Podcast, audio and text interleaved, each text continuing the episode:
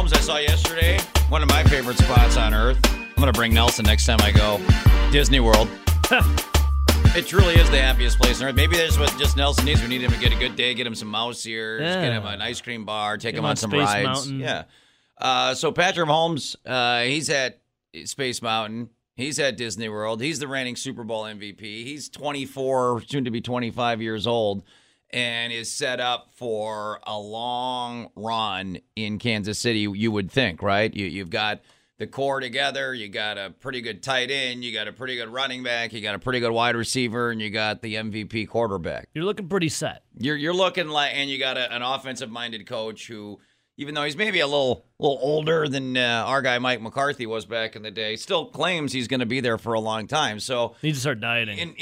He said he was. Well, says he's going. I said he had that one last cheeseburger, and then he's done. But in theory, the Chiefs are set up for a good window of winning here for maybe the next 10 years. I mean, Mahomes is only 25 when the next season starts. Well, go back to 2011, the Green Bay Packers, even to go back the year before that, 2010, because the Packers had made the playoffs, were a playoff team, lost that crazy overtime safety to Arizona, and we could see then that we had something in Aaron Rodgers. So go back the last decade, but certainly 2011 when they beat the Pittsburgh Steelers in the Super Bowl. You had a 26, 27-year-old Aaron Rodgers. You had wide receivers aplenty. You had an all-pro tight end. You had all pros on defense. You had Clay Matthews. You had Nick Collins. You had Jordy Nelson. You had Aaron Rodgers. I mean, you were in a spot to maybe have exactly what the Chiefs think they have right now. And it never materialized to another Super Bowl. So I've been thinking a lot about this for the last 48 hours since the Super Bowl ended. My question to you guys and everybody else, 608-321-1670, we'll put the question up on Twitter. Why or what do you think is the main reason why the Packer dynasty that everybody predicted was going to happen 10 years ago never materialized? I mean, I have my answer, but it's more of a broader answer. But my one answer, I'm staring at one individual square in the face, and I'm pointing my finger at him saying, you, my friend, are the reason why the Packers never had a dynasty and almost was completely ruined. People were talking it is almost back to the Packers of the 70s and the 80s with the last 2 years. Didn't we start hearing that, Miller? Like we're run Aaron Rodgers injury away again from the Packers being back to the dark ages with this roster. I have one individual in specific. One I'm looking square at. Can you guys guess who it is? Yeah, but you don't like Mark Murphy. I don't know that he's to blame. I don't think he was going with Mike or Mark Murphy. Well, it's Ted Thompson or Mark Murphy, but he hates Mark Murphy. At first it was going to be Ted Thompson. Yeah, it's Mark. Mark Murphy. I spend more time with this guy than his wife, and you guys are like the sewing circle in his little office. Yep. How do you not know it's Mark? Of course it's Mark Murphy. There's more to it, but the one guy that I hold responsible is Mark Murphy. That is my public enemy number one of why the dynasty didn't happen for the Green Bay Packers. And you're like, Mark Murphy, what does he have to do with anything? Well, I'm glad that I got 3.5 hours to explain it to you. Okay, I look forward to it because under Mark Murphy, they went and won a Super Bowl. They went 15-1. Yep. They went 11-5. They went 12-4, and they played in 4 NFC Championship games. I don't know why. Well, under Mike McCarthy, they did that. Under Ted Thompson, they did that. Under Aaron Rodgers, they did that. True. But why the dynasty didn't happen? I'm going to tell you why I think the dynasty didn't happen because of Mark Murphy. I look forward to it. I love a spirited debate. Nelson, do you have? I mean, look, we got a few minutes here, but do you have we can flush this out. Do you have a working initial theory on why the dynasty didn't happen? Yeah, I have to go with my guess where I thought Ebo was going to go. I'd have to go with Ted Thompson, just because he's 1B for me. He was the last half of his tenure as GM. Because some of those, you look at some of those draft classes, they don't lie. Yeah, but that's okay. You guys are both right on the last step, but Ted Thompson and Mark Murphy, are they to blame for 15-1 and losing in the first round of the Giants? Obviously, you had a great roster if you went 15-1. Are they to blame for a 12-4 team that lost in the divisional round of the 49ers? Are Ted Thompson and Mark Murphy to blame for the NFC Championship game where you were up 16-0 with 5 minutes to go? I mean, you take those 3 years, 2011, 2012, 2014. If they make one or two of those Super Bowls, then we had the dynasty. I don't know how And again, I'm not saying you guys can't wait to hear your answer. I don't know how 2011, 2012, and 2014 have anything to do with Mark Murphy and Ted Thompson. No, they had the best record in the NFL those 3 years. Twice they had home field advantage. Twice they played an NFC Championship game. I have no idea how that's Mark Murphy and Ted Thompson's fault. No, there's many reasons why there's not a dynasty. My main number one person is Mark Murphy, but for those other years, you can go, oh, if an injury didn't happen here, or if this happened. I'm saying my one overall umbrella is Mark Murphy. And of course they have success under Mark Murphy. Of course they had success under Ted Thompson. We're talking about a dynasty that almost came to fruition. I mean, the Packers were in the playoffs for 8 straight years. They were in, four NFC Championship games. They had all the winning. That's, yes, Mark Murphy and Ted Thompson, they get credit for that as well. But did they ever have a dynasty? No. They had one Super Bowl in that. So someone's got to take blame. Then there's a lot of blame to be had, because there's a lot of people out there that have blame and can have the fingers pointed at them. But for me, Mark Murphy is the first guy I'm pointing my finger at, and then I can start pointing my finger at other people down the line. All right, 608-321-1670. Who or what do you think is to blame for the decade that wasn't for the Green Bay Packers? 608-321-1670. Thanks, guys, for taking my call. Sure, Jim. Yeah, thanks for calling in, Jim. Yeah, I think as we get farther away from the Ted Thompson era, I think history is not going to be kind with him. If you take a look back at some of the drafts, as you guys mentioned earlier, he other than the draft, he really didn't do a whole lot. When he did delve into free agency, he tended to be fairly successful. But the problem is the guy, at the end of training camp, here's your 53-man roster, and he shut the door and he read a comic book or something for the rest of the season, and he never did anything after that. Jim, it wasn't a comic book. He grinded Division III tape of people he had never draft or should never be on a team. He just watched tape of that. Yeah, maybe. But you look back at the year we went to the NFC Championship against Atlanta. We were just absolutely banged up and bruised up, and we had practice squad players on the team that were playing in an NFC Championship. Mm-hmm. He did nothing to try to help that. I mean, Gutekunst made some moves during the season to try to help with some of the things that we had. But Thompson's drafts, especially the last 3 or 4, were just horrible. And, you can live or die by the draft, but he just didn't make any moves. You look at every time I would see the New Orleans Saints, I watched Taysom Hill, and it's like that guy was a football player. Big guy, fast, and we could not find a spot on the Packers for him. We cut him. He was a quarterback. He had a great preseason, but, we couldn't figure out a way to keep him on a team, and now the guy's a tremendous asset for the New Orleans Saints. It's stuff like that yeah, there was some McCarthy coaching decisions, absolutely. NFC Championship with Seattle, that's on McCarthy. But, Rodgers was in his prime, and he had a lot of talent on the offense. But I'll tell you what, Thompson swung and missed on the defensive side of the ball. And that, we went 15-1 yeah, with a very, very leaky defense, but we were able to put up 35 every game. Well, when you can't do that, and you have a defense that's leaky, well, there you go. You lose in the first round to the Giants. Yeah. But I think history is not going to be kind to Ted Thompson when people really sit down and kind of digest this. Well, thank you, Jim. Yeah, nice hearing from you, buddy. Look, I think early in the decade, Ted had the roster, but I think absolutely no question from 15 when they went 10-6 to ultimately the end of Ted Thompson at the end of 17. That 3-year window. The roster was not a good roster. All right, 608-321-1670. What say you? A decade that never happened. Why, Packer fans? Big moment here today. Big day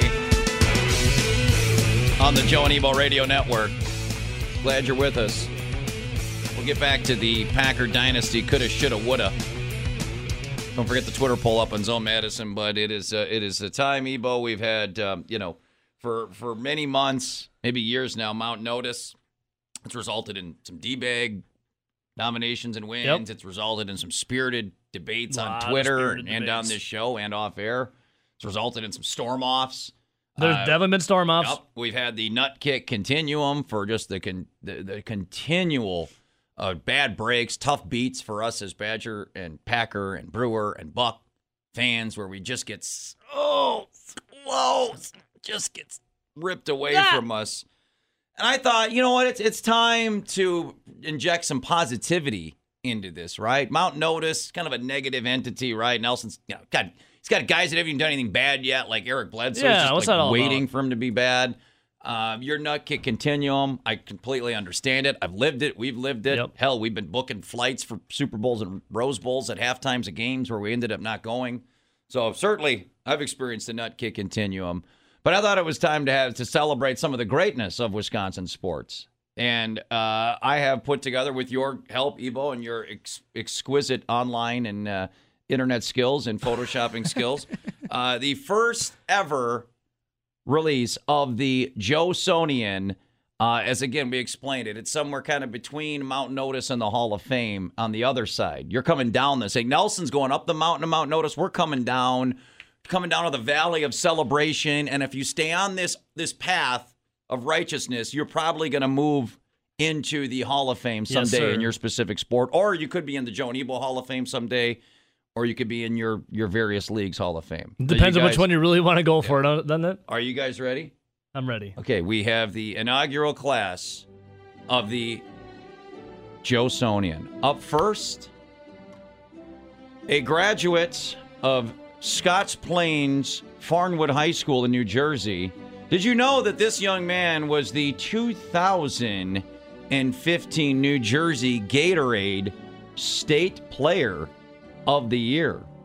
He was an All-Big Ten defensive selection as a sophomore, and in fact had such an incredible season, was named the defensive lineman of the game in a win against Maryland on November 11th, 2017. Such a storied career that he decided to forego his senior season to become eligible for the NFL draft, where he was selected with the 12th overall pick by the Green Bay Packers. We are proud to welcome to our inaugural class of the Joesonian, Packer outside linebacker Rashan Gary. Joe, you said he was player of the game against Maryland in 2000? No, I said he was defensive lineman of the game, Nelson. Oh, defensive lineman of the game. Do you know how good that Maryland team finished in 2017? That's irrelevant, Nelson. This is the Joesonian. But okay. All right, up next, another champion all around. He was a graduate of Pleasant Valley High School in Chino, California. Early years, born to the son of Darla Lee and Edward Wesley, a Texas-born chiropractor.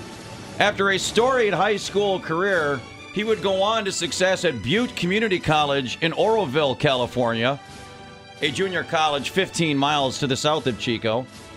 After a blistering freshman season of 26 touchdowns, he transferred to the University of California, where he became a 3-year starter. At the end of his 3rd year, he declared for the NFL draft. Many thought he would be the number 1 overall pick.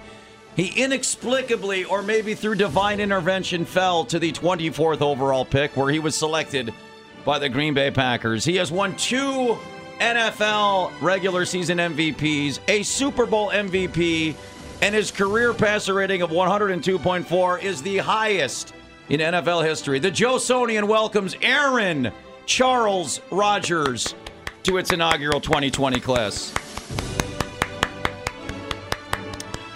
Up next, a lot of people think Matt Bernstein is the original Hebrew Hammer. Do you know there was another Hebrew Hammer before? This young man, filled with testosterone and might, born in Mission Hills, California on November 17th, 1983. The son of Diane and Joe Braun, he attended Granada Hills High before going on to a beautiful college career for the University of Miami Hurricanes, where he batted .396 with 18 home runs and a .727 slugging percentage. A first-round draft pick by the Milwaukee Brewers, He would go on to win the 2007 Major League Baseball National League Rookie of the Year Award, the 2011 National League MVP Award, should have been the 2012 MVP. He is the current all-time home run leader for the Milwaukee Brewers. The Josonian welcomes Ryan Joseph Braun to its inaugural class. And last but certainly not least, this young man was a three-year starter at Southern Methodist University, playing linebacker, intercepting 7 passes during his career. His senior year, he was voted team captain by his peers and also was the team's starting place kicker. After not being drafted in the 1975 NFL draft, he was signed as an undrafted free agent by the Houston Oilers. He played a gritty 10-year career, starting 9 games during that 10-year career, but was durable. Played in 146 of the 147 Houston Oilers games during his 10-year career. He would go on to be a scout around the NFL, being hired by Ron Wolf of the Green Bay Packers in 1992. In 2005, he replaced Mike Sherman as the general manager. He would go on to become a future certain first ballot Hall of Famer with the selection later that year of Aaron Rodgers in the first round. Our fourth and final inductee into the inaugural class of the Josonian, Theodore Clarence Thompson. So there it is, the inaugural class of the Josonian. How's it feel? Rashan Gary, Aaron Rodgers, Ryan Braun, and Ted Thompson. I would just say, guys, greatness knows greatness. One more. You know, a lot of people might disagree with some of the people on the Josonian, but last I checked, they don't have a Sonian. That's your Josonian. Thank you. And got a tip of the cap, respect to the people that are on the inaugural class. Well done. What do you think, Nelson? I'm just going to say tough seam for Ted Thompson right now since he is leading the poll for today. Yeah, Ted Thompson's getting work today, and then we introduced the Josonian. I'm not saying the timing is coincidental at all. I'm just saying, you know, Ted Thompson did win a Super Bowl, was the guy who pulled the trigger on Aaron Rodgers, did have 8 straight years of playoffs. Is he up for the Josonian the same day that he's up for bringing down a potential dynasty? Is that coincidence or not? I'll let you decide. But also, the only other thing I really have is, you know, some of those guys like Ryan Braun, Aaron Rodgers, you mentioned MVPs, obviously. Yeah. Ted Thompson has a Super Bowl. Then you get to Rashan Gary, and you mentioned he was defensive lineman of the game against the 4-8 Maryland team. Yeah. Someone's got to be defensive lineman of the game, Nelson. It just doesn't seem to stack up with the other accolades of some of the other guys. He was the Gatorade State Player of the Year in New Jersey in 2015. If Aaron Bledsoe's a reach, Rashan Gary is like a reach. Did you tweet it out, Miller? Oh, yeah. I'm going to go put it on the Twitch channel, too, because people on Twitch are wondering what it looks like. So I'll put it up there. It's up at Action Zone Radio. Congratulations, Rashan Gary, Ryan Braun, Aaron Rodgers, Ted Thompson, the inaugural class, the 2020 class of the Josonian. This has been quite the hot-button topic. Ton of feedback on this. You know, obviously with the heels of the Super Bowl and Patrick Mahomes winning the MVP in the game on Sunday and being the reigning league MVP, a lot of people think, Ebo, the Chiefs are set up for a decade of dominance, right? That this could be the next dynasty. If you've been looking for the next Brady Patriots, if it's truly over in New England, the best candidate would certainly be Patrick Mahomes, Andy Reid, Tyreek Hill, Damian Williams, Travis Kelce. I mean, the Chiefs are set up to be that next dynasty. Yes. But that's what everyone's telling me. Yeah, take me back 2010. You know, the 2000s was the decade of the Patriots, right? This was the emergence of Brady and Belichick. They had 3. They were the dynasty. Yep. They kind of, maybe we thought it was over at the end. Turns out we were wrong. But by about 2008, 2009, it looked like the party was over for New England. You finally had Peyton Manning winning it. You had some other teams coming up in the AFC. And everyone was looking for that. Who's going to be the next dynasty? Well, we had a pretty good candidate right here. We had the league MVP and the Super Bowl MVP, who was 26, about to be 27. His name was Aaron Rodgers. And I think if you would have asked, not just Packer fans, I bet if you would have asked Bear and Viking fans as much as they hate Packer fans, if you would have asked a majority of Bear and Viking fans, if you had done a poll, or if you had polled 1,000 Bear and Viking fans in 2011 saying, do you think the Packers will or will not make another Super Bowl between now and 2020? I bet you, as painful as it was, I bet you 80% of Bear and Viking fans would have voted yes. I bet you so. That's how obvious it was to all of us. Like, everything was set up so perfectly for the Packers to be that next dynasty. And 2011, okay, 15-1, you had the league MVP. You got caught sleeping at the wheel. Terrible loss to the Giants, but hey, we're going to be fine. It was just one game. We'll be back. 2012, you go 12-4. You get beat by the 49ers. Colin Kaepernick runs wild. 2013, Aaron Rodgers breaks his collarbone. Felt like maybe that was a lost season. What could have been drinking milk, right? 2014, 12-4 again. The biggest collapse in the history of pro sports. You lose a 16-point lead with 5 minutes to go. Yeah. And then it kind of was thin years, right? You still made some playoffs, 10-6. You lose in the division round, 10-6. You get to an NFC Championship game, but it was smoke and mirrors. I mean, that true. You were talking about dynasty, and because we thought we had a dynasty because of Aaron Rodgers, that's why you thought it. That 10-6 year where they went to the NFC Championship game, the run the table year, smoke and mirrors. That was a 4-12 team with a Hall of Fame quarterback. That was it. But now, since that season, 2017, 2018, no playoffs. Mike McCarthy fired. Ted Thompson reassigned, fired, retired, whatever. And that basically ended the decade. So I want to know, you guys, what happened in that whole decade? The first half of the decade, how many near misses, right? Countless. 15-1, two 12-4s, an NFC Championship game. Always the Vegas favorite to win the Super Bowl. What happened? Because that's, to me, where I circle, that's where you miss the opportunity. Because at the end of it, whether you want to blame McCarthy or Thompson or Rodgers or Murphy or all of them, the bottom line is that team wasn't good enough to win the last 3 years. Exactly. It was good enough to win Super Bowls from 2010 to 2016 or 2015. What happened in that 5-year window? Well, I think defense definitely is there, because if you look at it, the Packers offensively put up points. Rodgers won 2 MVPs in that 5-year window. It's just the defense. My God. So when you look at the defense, and how many times did we cry about Aaron Rodgers not having weapons, and how many times did we cry about the defense just being so bad? What did Ted Thompson always do? He never would draft in the first round a weapon for Aaron Rodgers. It would always be defense. It was defense year and year. And he kept whiffing on the picks. Defense, whiff. And it was something he wouldn't do. Go and get names in free agency. Charles Woodson was phenomenal. Julius Peppers was a good one. Was phenomenal. Ryan Pickett, big reason why they won the Super Bowl on that line. I mean, he did good in free agency. You had running backs too. Eddie Lacy was good for what? 2 years? 2 years. Like, he was wasn't he a Pro Bowler and Rookie of the Year and a Pro Bowler. What did Marshawn Lynch say when he was wasn't the Buffalo Bills? He goes, "Yo, tell Ted to come get me." Well, and who was his college quarterback and best buddy? Yeah, Rodgers. Aaron Rodgers. Tell Ted to come get me. Instead, Pete Carroll and the Seahawks get him. We see what beast mode can do.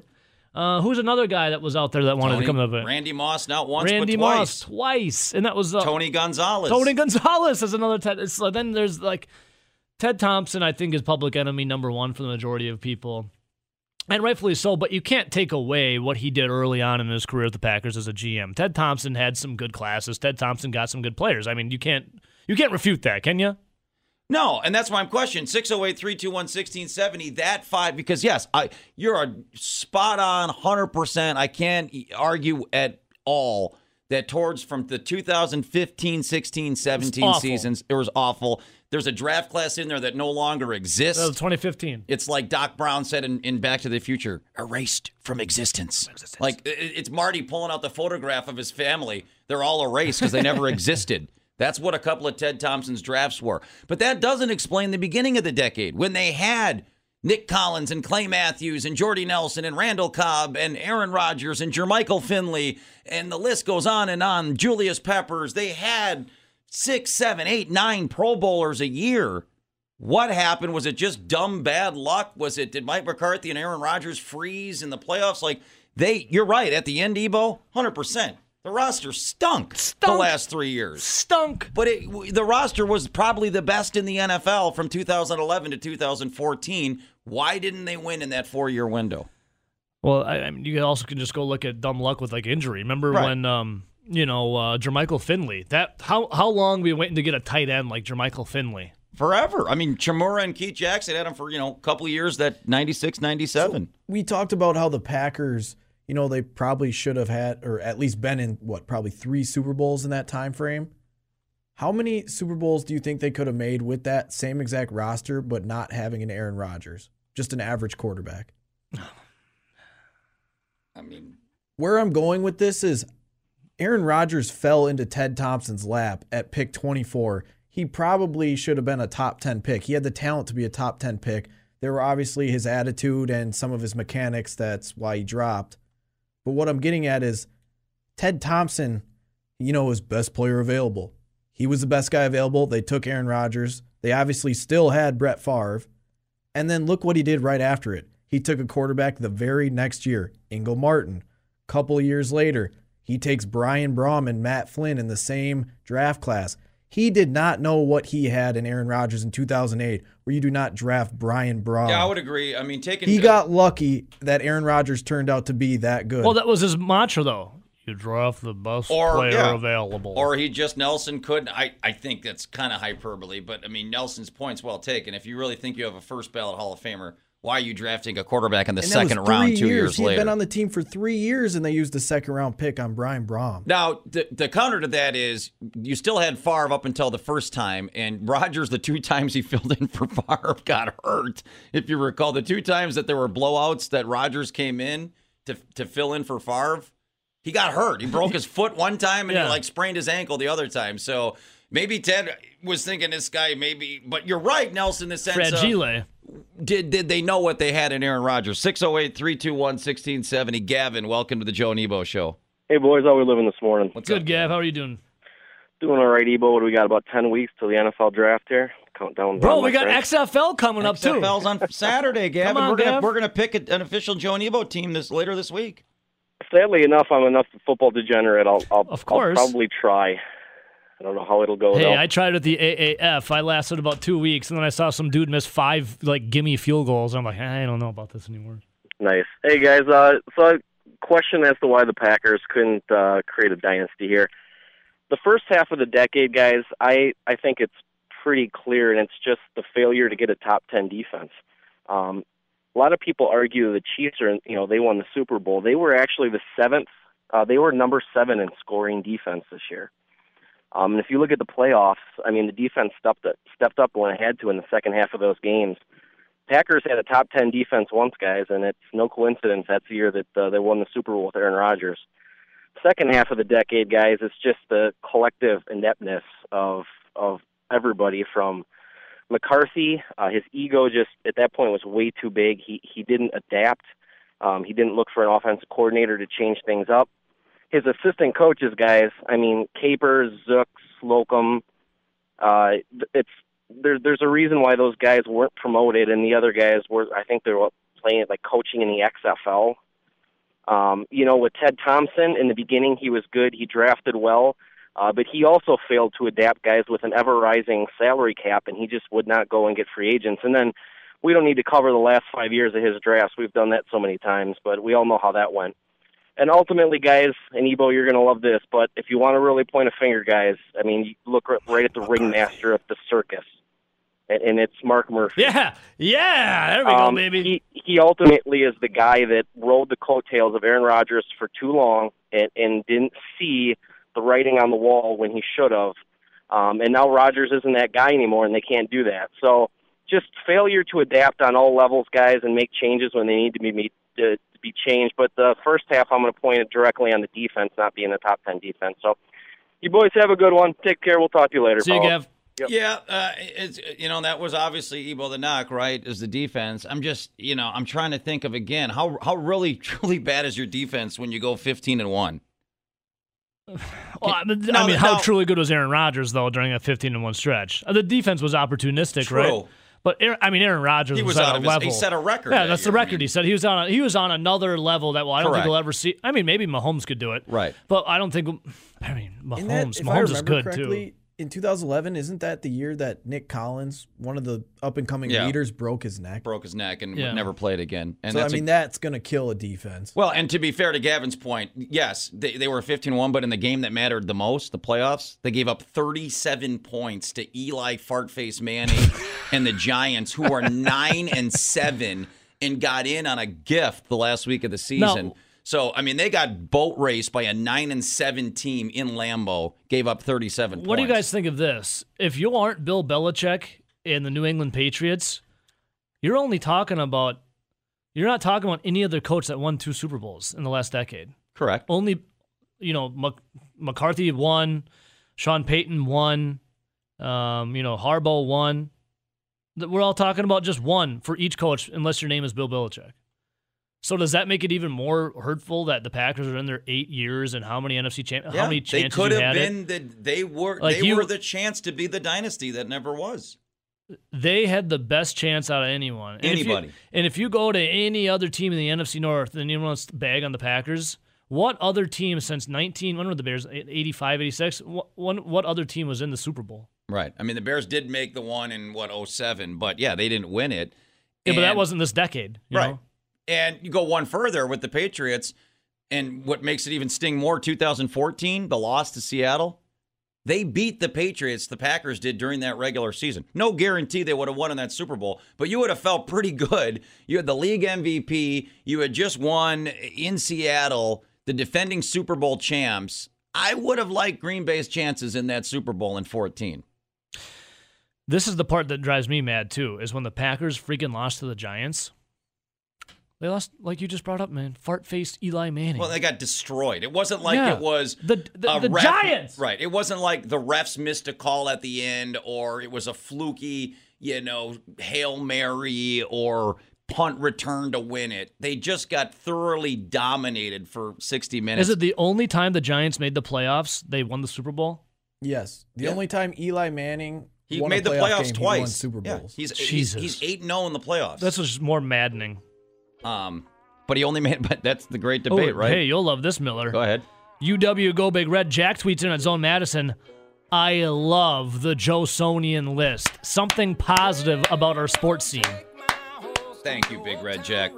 Yes, we revealed the inaugural class of the Josonian.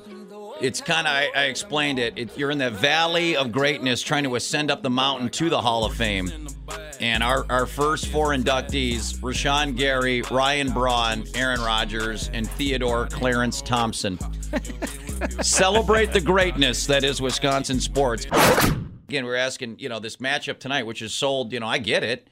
And you're right. You said it, Ebo, that from the NBA to the media, how much money is invested not only in the person, but in the success of the person, talking about Zion. And, the NBA's taken on some water. I mean, 3 years ago when there was the attack on football and ratings were falling for the first time in decades, and from the Kaepernick stuff to the concussion lawsuits, people thought maybe football's day is done and the NBA was going to rise up. That did not happen after, whether it was people just realized football is still what we love or the China fiasco or some of the others with the NBA. The NBA's ratings are tanking this year. So they certainly could use Zion. They need something. But to say that he's at the level of Giannis is kind of crazy. And then the question would be, is Giannis right now the face of the NBA? And does the NBA want its face to be from a small market Milwaukee, which I would say it absolutely can be.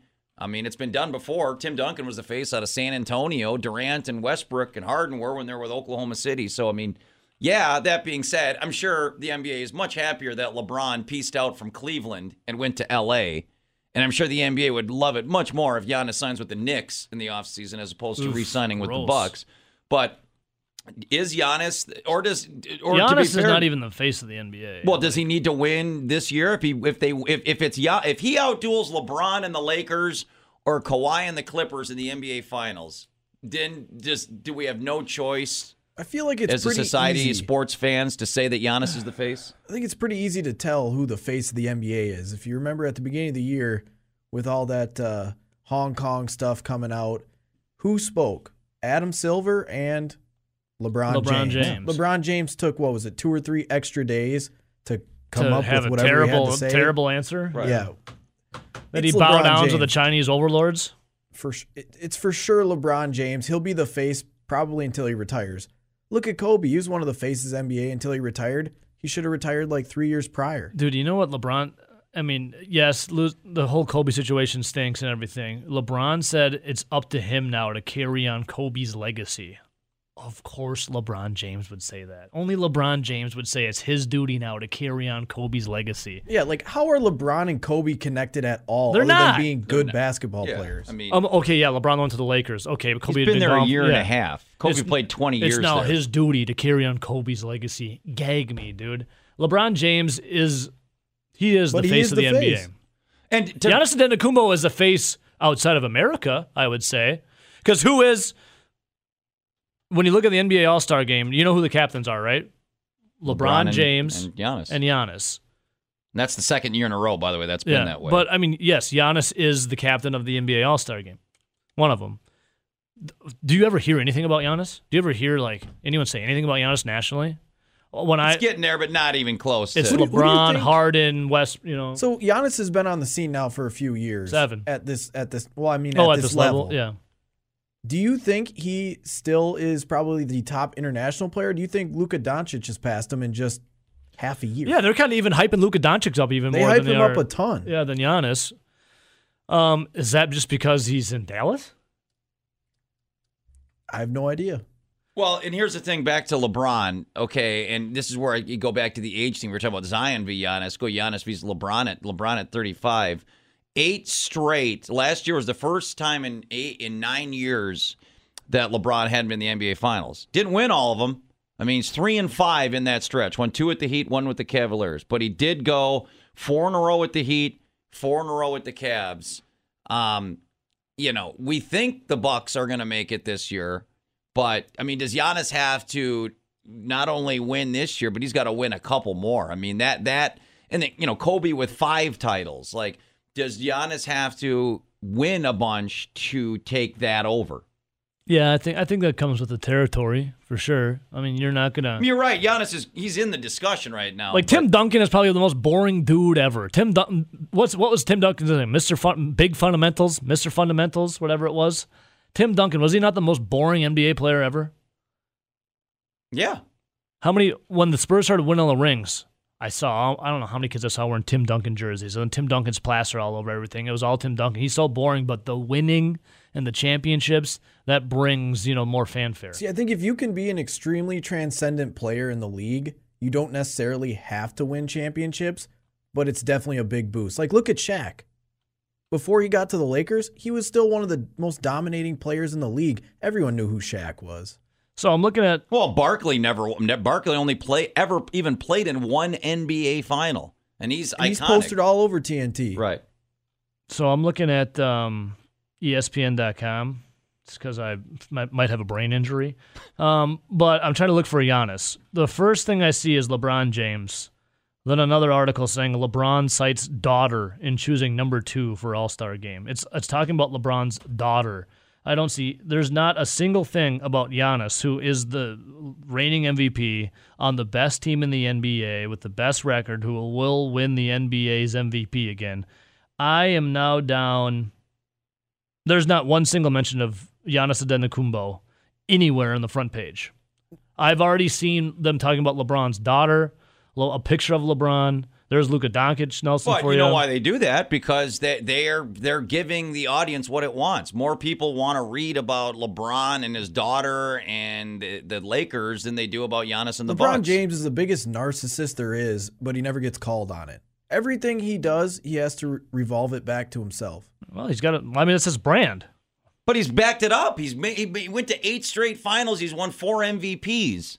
And he's won 3 titles. Like he's got the credentials. The only reason he ever dedicated his jersey number to is what his daughter wears is because the Kobe Bryant thing. Of course. It's not like he would do that without the Kobe Bryant incident happening. Like, come on. That's all fake garbage. I just think... when you are a brand of that stature, you also have to do that. to maintain. I just wonder.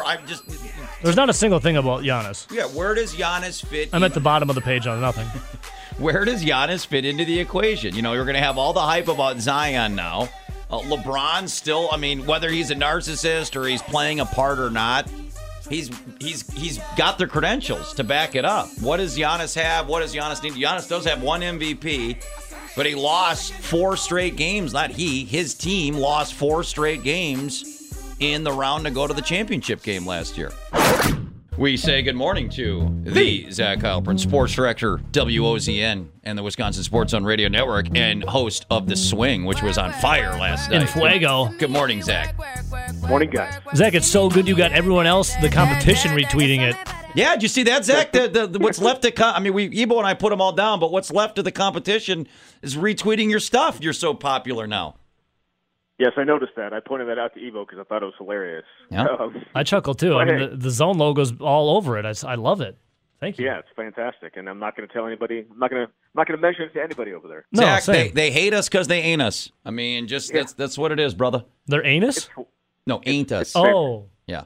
Yeah. It's fantastic, either way, no matter what. I listened last night heading home from the gym. Great introspective thinking in the sauna at the Princeton Club West.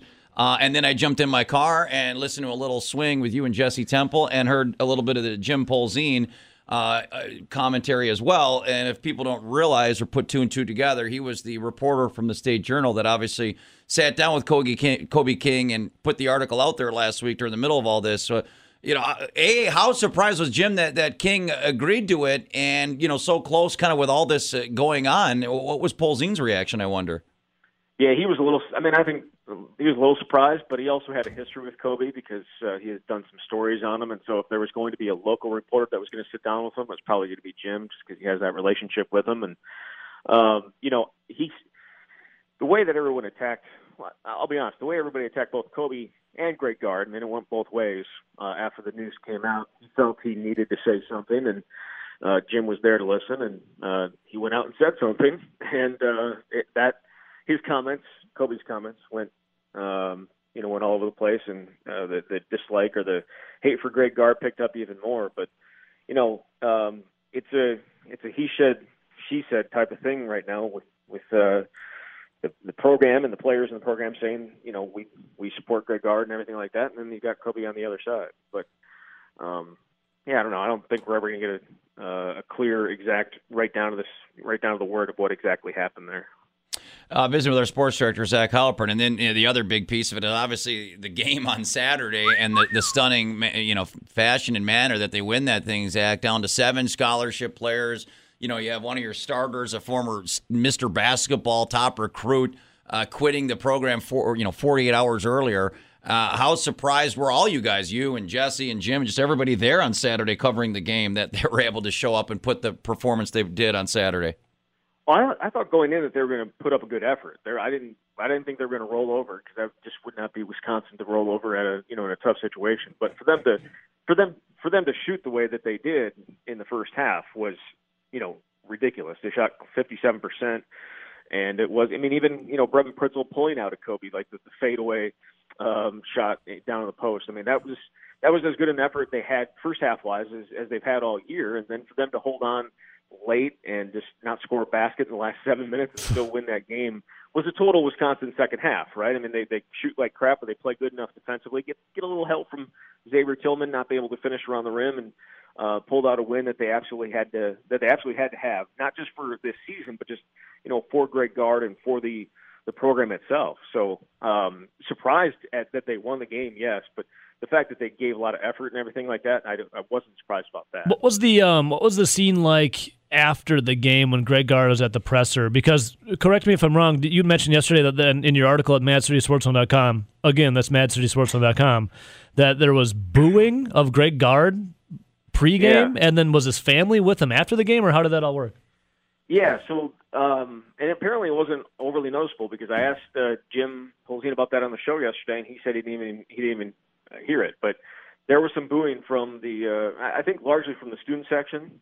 We talked, I don't know if we mentioned this last week, but there was, after the Kobe thing came down, at one of the dorms downtown, there was a fire Greg Gard now or fire Greg Gard ASAP on one of the huge letters, like three floors down at one of the dorms. And so that there's some angst among the student population down there, and it kind of came out with some booze. And I don't know if that affects him, but I certainly do think it affects his family. I do think it carries over to his family and them having to deal with it in the community, his kids having to go to school and hear people, trashing their dad. So, I could probably count on one hand the number of times that his family's been in a post-game press conference, but they were there after the game on Saturday, and it was just his immediate family, and I think maybe, I don't think it affects him, but I do think it affects them, and that's I think why they were there. Visiting with our sports director, Zach Heilprin. Final thought on that, then we move forward, Zach. Did Jim Polzin, when he was with you, when he was interviewing Kobe King, did he get the sense of the gravity or the weight of King making that decision? And, we're talking Greg Gard's family there and Tom Izzo speaking up and ex-players speaking up and Tyler Hero getting into it with Zach Showalter and Sam Decker coming to Gard's defense. I mean, did King or did any one of you guys in the media kind of realize what the gravity of what this Kobe King decision would mean ultimately for Badger basketball? Well, I think Kobe King realized it, and why it took him so long to actually do it. As we talked last week, there were rumblings that he was not happy as early as his true freshman season and wanting to leave and didn't do it. And yet, here we are 2.5 years later, or 2 years later, I guess, and he finally went ahead and made the decision. I don't think it was an easy decision by him whatsoever, because he knew what would come with it. He knew the vitriol that would come with it, and the both sides of it, certainly.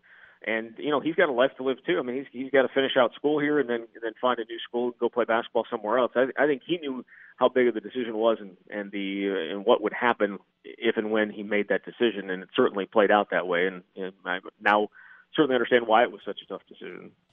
Yeah, that's crazy, man. Now, moving it forward now, do you think this is something that's really hard to do in the Big Ten, Zach? Win on the road.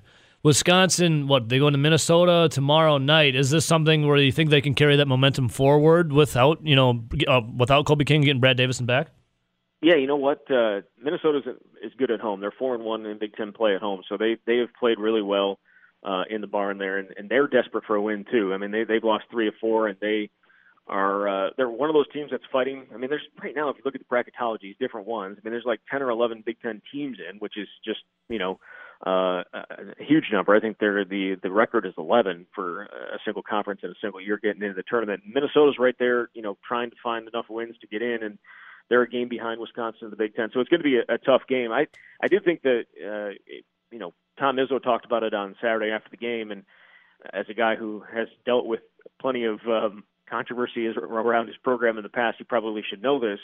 But the first game, when you're dealing after a week Wisconsin had last week, and the first game is usually the easiest one because you're so pumped, you're ready to go, you've brought the energy and everything, and that one's the easiest one. It's the second game that is always the more tough, the toughest, because can you bring what you had on Saturday and carry it over to Wednesday on the road?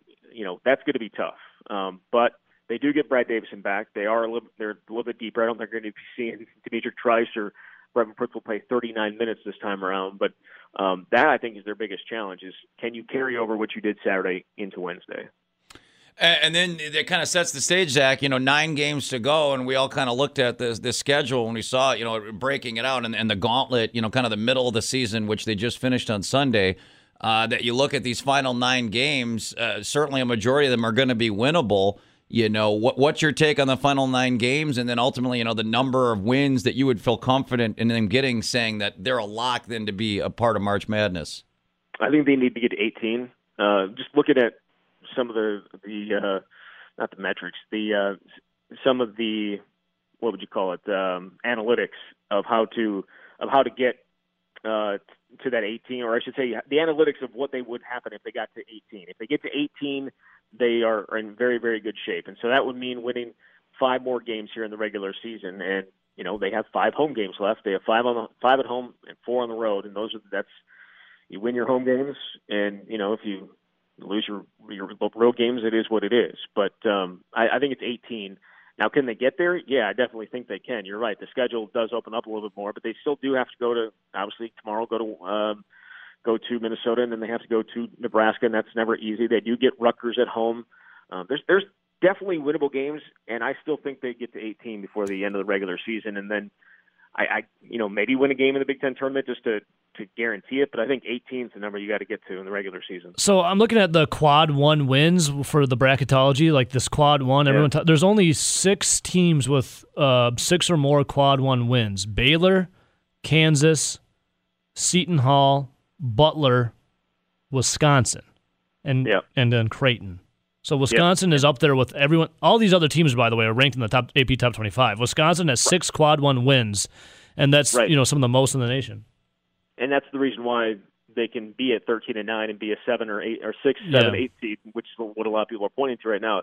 Because the net rankings, the last time I looked, I think yesterday. I looked, they were 32, and with 9 losses, they're obviously the highest ranked team with 9 losses. In that, it's because the quad one wins, and their worst loss right now at least is the New Mexico game, and New Mexico's, I think, like 113 or 114 in the net rankings. Everyone else is in the top 100 that they've lost to. So put those two things together, and you can understand why 18 is, while that doesn't seem like a huge number to get, is why it would be fine if they get to that number. Well, yeah. Think about this, Zach. Visiting with our sports director, Zach Halpern, talking some Badger basketball. As far as Wisconsin's setting or the Big Ten, that same bracketology. Virginia, who's the defending national champ, not in the bracket as of today. Yeah, I thought I saw another one where they have Wisconsin and Virginia playing in the first round.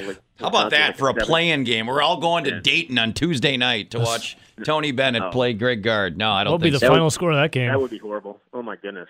25-26? I don't know. 25, and I'm here for it if that's the case. Yeah, think about the powerhouse ACC. Louisville 26. What, are they both getting hot? Louisville, Duke, Florida State. That's all bracketology has for the ACC as of now. Yeah, Big East and Big Ten's where it's at this year. Hey, before we let you go, we on a non-basketball item, we had this discussion. Obviously, with Patrick Mahomes and the Chiefs winning, everyone's using the word dynasty. 20-something-year-old quarterback MVP set up to win for Mike McCarthy. Next. Yeah. Oh, is that that's your answer? Yeah. Could you please opine on that? I know why, because I'm sitting right here. Held on to Dom Capers way too long. That's it? Allowed. Hey, was that his choice? And what happened in all those playoff games? Almost every single playoff loss they had, they got the crap beat out of them because they couldn't stop the other side. I mean, that's you can't keep going to that well. You better go. You better go up to Titletown and warn Wonder Boy not to hang on to Petten too long. Then, hey, I would have been just fine had they decided to go away. I'm just saying, you better go warn Wonder Boy. I don't need to go warn Wonder Boy. I would like to go back 10 years and tell Mike McCarthy that you can't hold on to a. Held on to the comb over. I mean, you can't do that. That's just you shouldn't be doing that. Hey, that was some good work. Just for men jet black hair dye, Zach. Come on, you got to give Capers that. Well, it's crazy, Zach, because if you break the decade into halves, right? The second half of the decade, the end was near. The talent wasn't there. Maybe it was time for Thompson and McCarthy to go. But if you go to the first half, from 11 to 15. They had a 15-1 season, two 12-4 seasons. Rodgers wins 2 MVPs. That's where I will always hang it on, that they didn't win a second Super Bowl in 11, 12, 13, or 14. That's where the opportunity was missed. They had an elite roster. They had the best player in the game at the time. To not get a second one in that 4-year window, I think, will forever haunt this franchise, because they should have gotten at least one, if not two, out of that 4-year window. Yeah, no doubt, especially. I don't know where you can point to other than the coaching. Hey, did you know that Mike McCarthy's got the second most Super Bowls the last decade behind Bill Belichick? Facts only, Halpern. That's a good one. Well, Zach, I'll leave you with this. If you saw the Twitter poll, then you obviously saw the debut of the Joesonian. So you know where my stance is on supporting Ted Thompson and Aaron Rodgers. So feel free for your throng of millions and millions of Twitter followers if you'd like to retweet or use the Joesonian.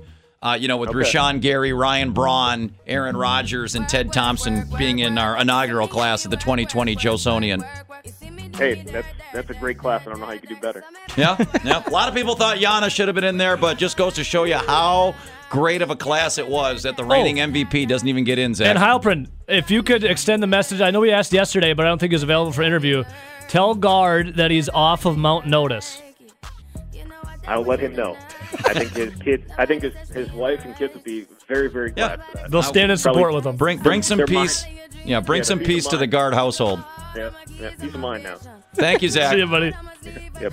There he is, our sports director, Zach. I'm going to go ahead and let me say he's not going to pass that message along. Nelson, how long have you been asking this about that? November. All right, so for all you who are voting Ted Thompson in this poll, again, our Twitter poll at Zone Madison, who is to blame for the Packers' failure to put down a dynasty of the last decade? It's ironic how it lines up. 10 years ago, it was a 20-something MVP, Aaron Rodgers, winning the first of what everyone thought would be many Super Bowls, and now people are saying the exact same thing about Patrick Mahomes. And I guess, would you either say a cautionary tale for Chiefs fans or more of a kick, more of the nut kick continuum for us as Wisconsin sports fans, that absolutely, how could the Chiefs, it'd be impossible for the Chiefs not to win again in the next 10 years. They have a 25-year-old quarterback who's the MVP, which just makes it even worse that we had a 27-year-old MVP that couldn't get it done. So if you're weighing in on that, Ebo, and you're voting Ted Thompson, or you're reacting to my inaugural class of the Josonian, which Ted Thompson is a part of the inaugural class of greatness. Great class. We dug up from the archives one of the great Ted Thompson stories of all time. And Nelson, you may want to pay attention because I think you're going to want to go on air with probably some type of an apology after this. Otherwise, you may be staring another D-bag nomination square in the face. Go ahead. Anyone that should come on air and offer an apology, it should be Ted Thompson to Packer Nation. Also, go ahead. Gavin's birthday today. He also requested this. He said, "Consider it a birthday present. I'm honored to play the story for your birthday, Gavin." This is the height and the peak of Ted Thompson. And you're gonna want to apologize, Nelson. Go ahead, Eves. And this was before the Washington Redskins game, wild card game. Yep. Here you go. And now, Deep Thoughts with Ted Thompson. Do you ever get to a point where you're where you really need to be? I don't know. I was thinking about this, and when we played Washington in the playoffs, we were over, obviously, the visiting team, and we were staying downtown, and I went out for a walk, and it turned dark. It wasn't late, but it was 8:30 in January in Washington, D.C., and I'm walking along there, I'm trying to dodge traffic, and I'm just a country bumpkin, and thinking I'm gonna, go for a long walk. But I get out, and there's a grass area, and there's cars going this way and cars going this way, and I'm in this grass area, and I look up, and right there is like the Capitol building, and it's under construction, and it's got all the scaffolding all the way around the building, excuse me. And I just stopped there in the middle of it, and I was safe because the cars were on the road, and I was on the grass. But I was, it was like I didn't go out for a particular purpose, but when I got there, I said, this is the reason I went for a walk. And hopefully we'll go through this draft process, and I'll get to a point, and I'll say this is the reason we did all the work on the draft. That's the man that okay. So you led the Packers. So you really think that guy? You never heard that? I've never heard that once until right now. When was that? What year was that from? That was 2016. Well, it'd be after. So when they lost in 2015, right after they lost in the divisional round to Arizona, leading up to the 2015 draft. They didn't look into his health starting with that. Wow. Nelson, cars are. He's just a country blumpkin, and cars are going this way, and cars were going this way, and I didn't have a purpose for walking, and I just was walking, and I figured, there's a building with some scaffolding on it. Just listening to that and not having them look into his health after hearing that story, I might even lead Mark Murphy now. Well, that's just rude. Yeah, it definitely makes more. That's why I blame Mark Murphy. I used to blame Ted Thompson. Now I blame Mark Murphy for letting Ted piddle around not only Washington, D.C., but also around Titletown. But Miller, you claimed for the longest time that Ted Thompson was your father. Yeah. Well, next time, Nelson will have to play the Maury Povich for you. I just want to play it right now. You want to play it now? Okay. So, Nelson, this is long before you. This is when the Joe and Ebo show first really started. Miller proclaimed for a whole season, a whole year, that Ted Thompson was indeed his dad. And it drove people mad. It's like, there's no way. Even Joe's own dad would even call in. Dave would call and be like, have you lost your mind, son? And Joe was steadfast on it. So I called Maury Povich. What's Maury Povich known for? Paternity tests. Here you go. The incredible drama on Maury. Ted Thompson is my father. Yeah. There'll be more truth. I'm not trying to be vague or general, but it's hard to say. You know? I swear, Ted Thompson is my dad.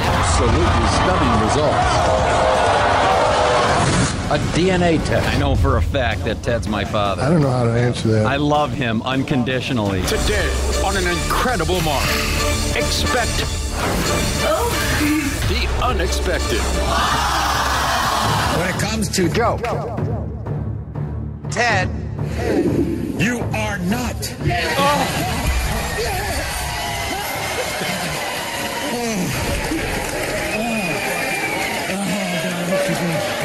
I just spent last week on vacation in Florida with my dad, Ted Thompson. I love him unconditionally. I swear Ted Thompson is my dad. Draft and develop. I don't know how this came to be, but it was an e-yikes kind of thing.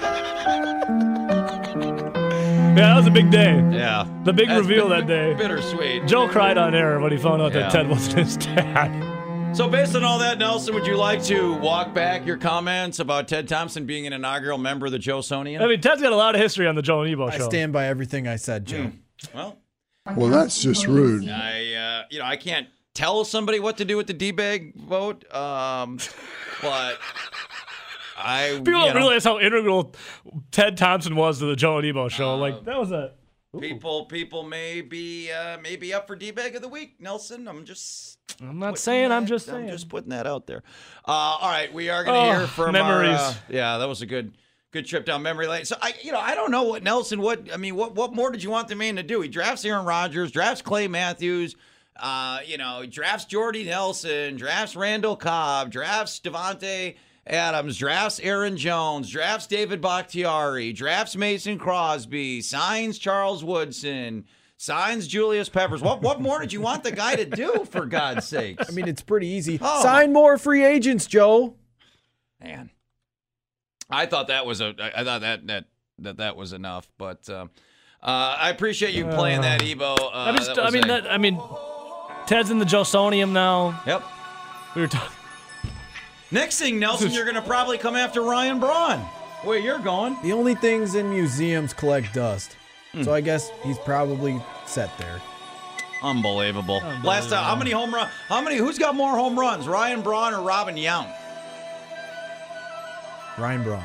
That's why Robin Yount ain't in no Joesonian. He tested positive for PEDs multiple times. Well, the truth is he's innocent. Or Robin Yount. That's like testing positive for water in baseball, Nelson. Stop it. Everyone's doing it. I ain't seen no Yount on the Joesonian. Just saying. Where's Paul Molitor on that?